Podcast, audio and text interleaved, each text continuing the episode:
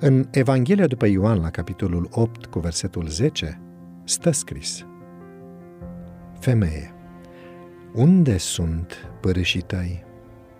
Nimeni nu te-a osândit. Iisus s-a ridicat și privind la femeie a zis Femeie, unde sunt părâșii tăi? Nimeni nu te-a osândit? Nimeni, Doamne, i-a răspuns ea. Și Isus i-a zis, nici eu nu te osândesc. Du-te și să nu mai păcătuiești. Femeia stătuse în fața lui Isus, ghemuindu-se de frică. Rostirea lui, Cine dintre voi este fără păcat să arunce cel din tâi cu piatra în ea? Sunase pentru ea ca o sentință la moarte nu îndrăznea să ridice ochii către fața Mântuitorului, ci își aștepta soarta în tăcere. Cu uimire, a văzut cum acuzatorii ei se îndepărtează tăcuți, dezorientați și umiliți. Apoi i-au ajuns la urechi aceste cuvinte de speranță. Nici eu nu te osândesc du-te și să nu mai păcătuiești.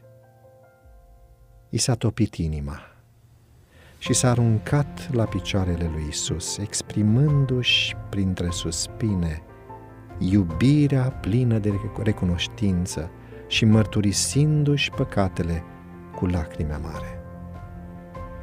Acesta a fost pentru ea începutul unei vieți noi o viață de curăție și pace, devotată în slujba lui Dumnezeu. În ridicarea acestui suflet căzut, Isus a săvârșit o minune mai mare decât vindecarea celei mai grave boli fizice. El a vindecat boala spirituală care duce la moartea veșnică. Femeia aceasta, pocăită, a devenit una dintre cele mai statornice urmașe ale lui. Prin iubire și devotament plină de sacrificiu de sine, ea și-a exprimat recunoștința față de harul lui iertător. Prin actul de a ierta această femeie și de a o încuraja să ducă o viață mai bună, caracterul lui Isus strălucește în frumusețea neprihănirii desăvârșite. Deși nu acoperă păcatul, și nici nu micșorează simțământul vinovăției, el nu caută să condamne, ci să salveze. Lumea avea numai dispreț și batjocură pentru femeia aceasta păcătoasă. Dar Isus îi spune cuvinte de mângâiere și speranță. Cel fără păcat are milă de slăbiciunea celui păcătos și îi întinde o mână de ajutor. În timp ce fariseii ipocriți acuză, Isus îi zice, du-te și să nu mai păcătuiești. Nu este un adevărat urmaș al lui Hristos acela care, întorcând privirea se îndepărtează de cel care a greșit, lăsându-l să-și urmeze neîmpiedicat calea spre ruină.